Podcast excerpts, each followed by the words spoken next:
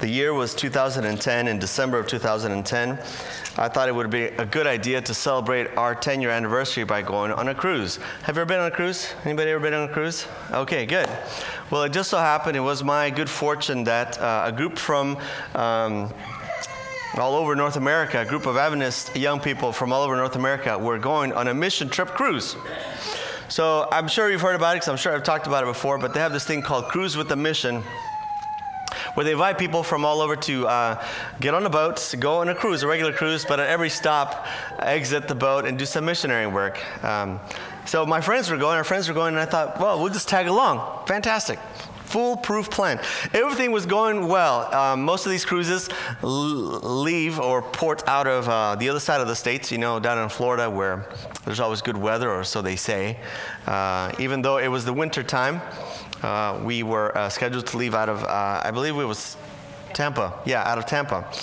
And so we took a flight over, did all that stuff, got on the boat, everything was going great. And if you've ever been on a cruise, especially one that's going to the Caribbean, when you leave the dock, they have a um, sort of like a bon voyage party. And uh, it's fantastic. Everyone gets on the top deck there is music playing, usually in those steel drums. Can you, can you hear a steel drum? You know what steel drum sounds like? Ding, ding. I can't make the sound, but you know what I'm talking about. It's that sound that lets you know that you are on vacation. You know, that, that, that steel drum sound, uh, the music is playing, uh, they're handing out uh, drinks. Ours were obviously just smoothies, and uh, we were just having a good time. Everything was going great. Everything. And then the, the boat leaves, and you wave goodbye moving so slowly. Everything was going fantastic uh, that night uh, with our friends, uh, people from, from Cruise with a Mission. We were having a great time uh, until it got dark. And if you've ever been on a cruise, boats just kind of go out to, into the deep water and you don't see much light, you don't see much of anything. And everything was going fantastic until the boat began to sway until the boat began to sway. Because it was our anniversary, I had even upgraded. I had upgraded, you know, trying to do it right. And uh, we had this um, room that had a balcony. So uh, we had invited some friends over to check out our room. And so we were in our room, hanging out, having a good time. And then the boat began to sway like not like music sway, but really began to sway. And the winds began to howl. And we were having a good time. Like I said, it's all fun and games until the food that you ordered starts sliding off the table and onto the floor. And we said, What's going on? And then, and then the thing began to really sway. For a while, uh, David and I, we were, we were you know, pretending we were surfing. The girls weren't having as much fun. But then the boat went all the way to one side and it just stayed there. It's called listing when the boat goes so far it won't come back.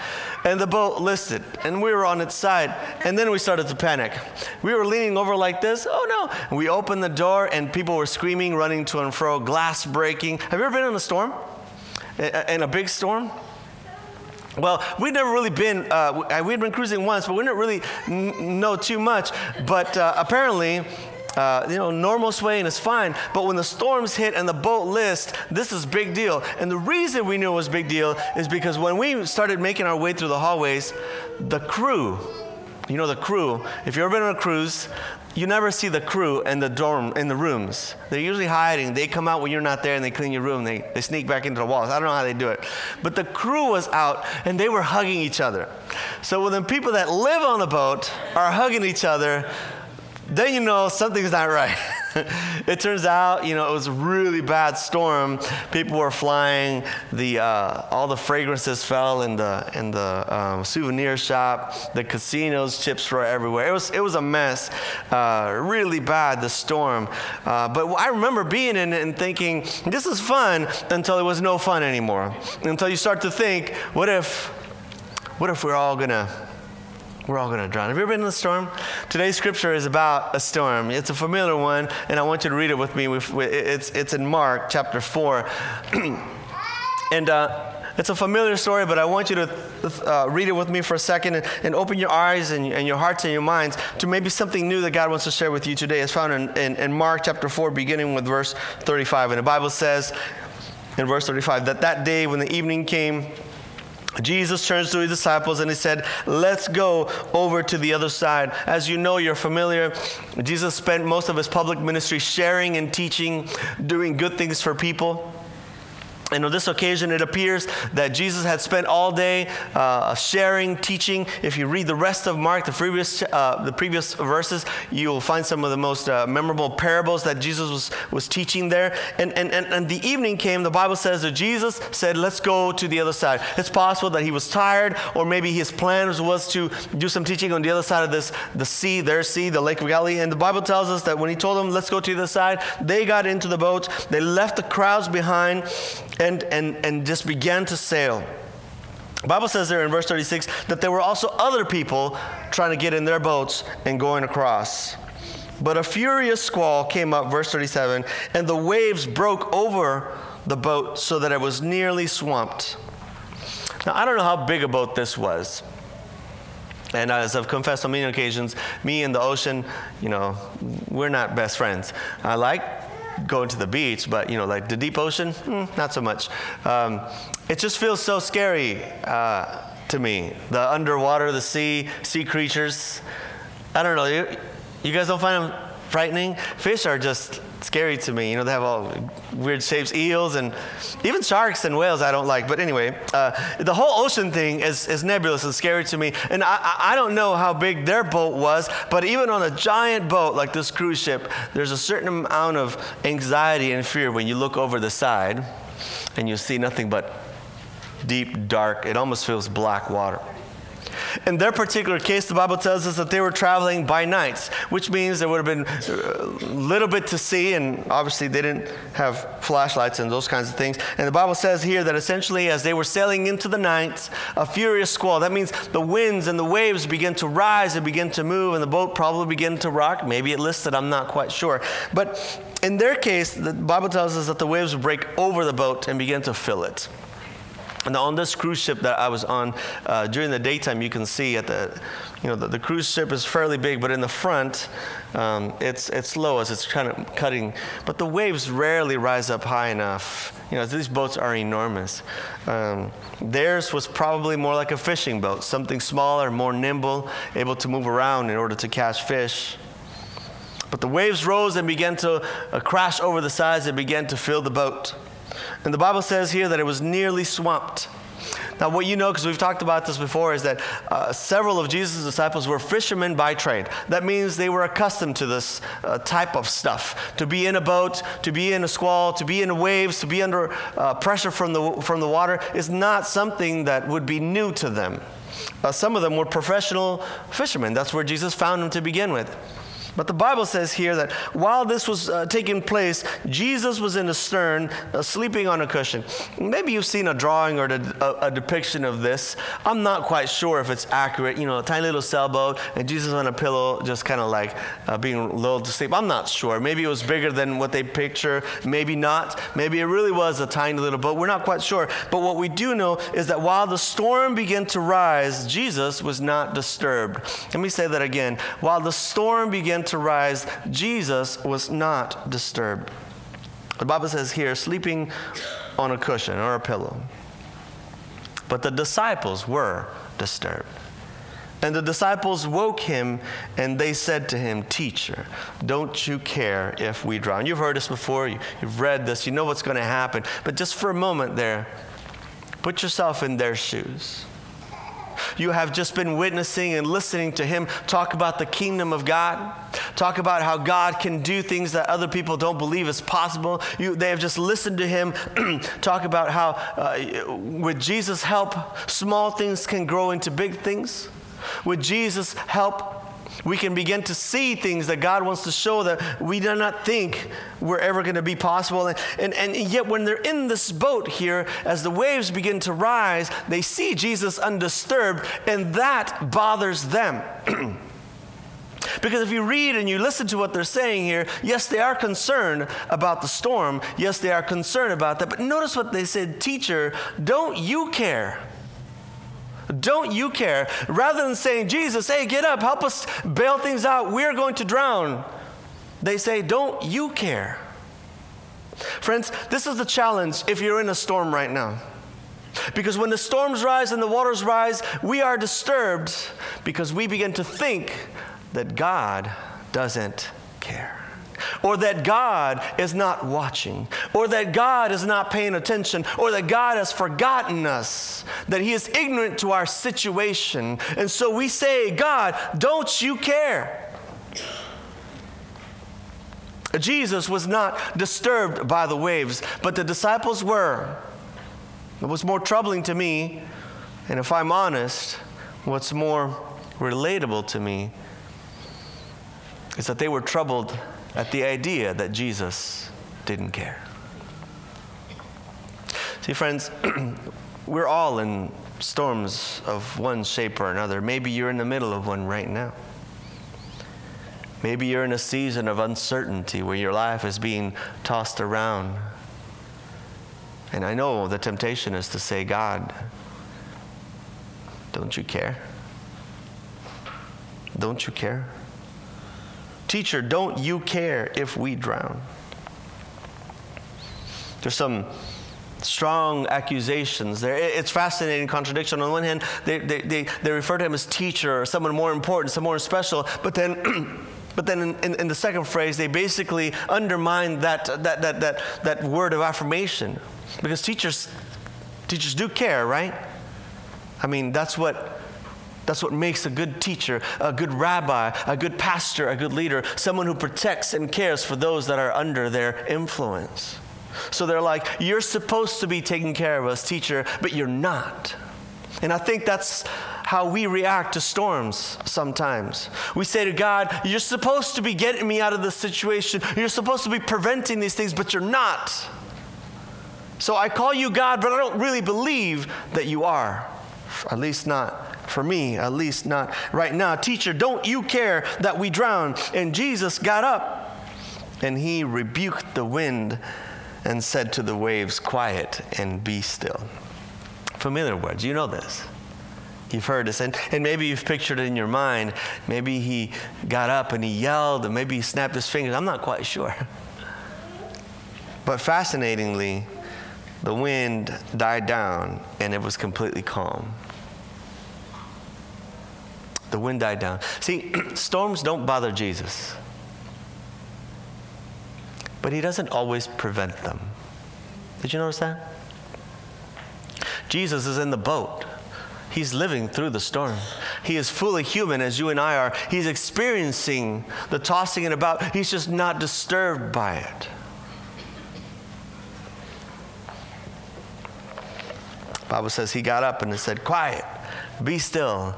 And everything just settled down. And then he turned to his disciples and he asks the real question. It's not the winds and the storm outside. It's the storm inside that he's concerned about. And he says to his disciples, Why are you so afraid? Do you still have no faith? See, friends, you have to make a decision. We have to make a decision. We either believe in a God who takes our little bit of faith and allows us to overcome obstacles and allows us to overcome situations and allows us to survive and live through storms, or we believe in a God who is incapable of that. And you have to make a decision. And the decision that you make will determine the outcome of your storm.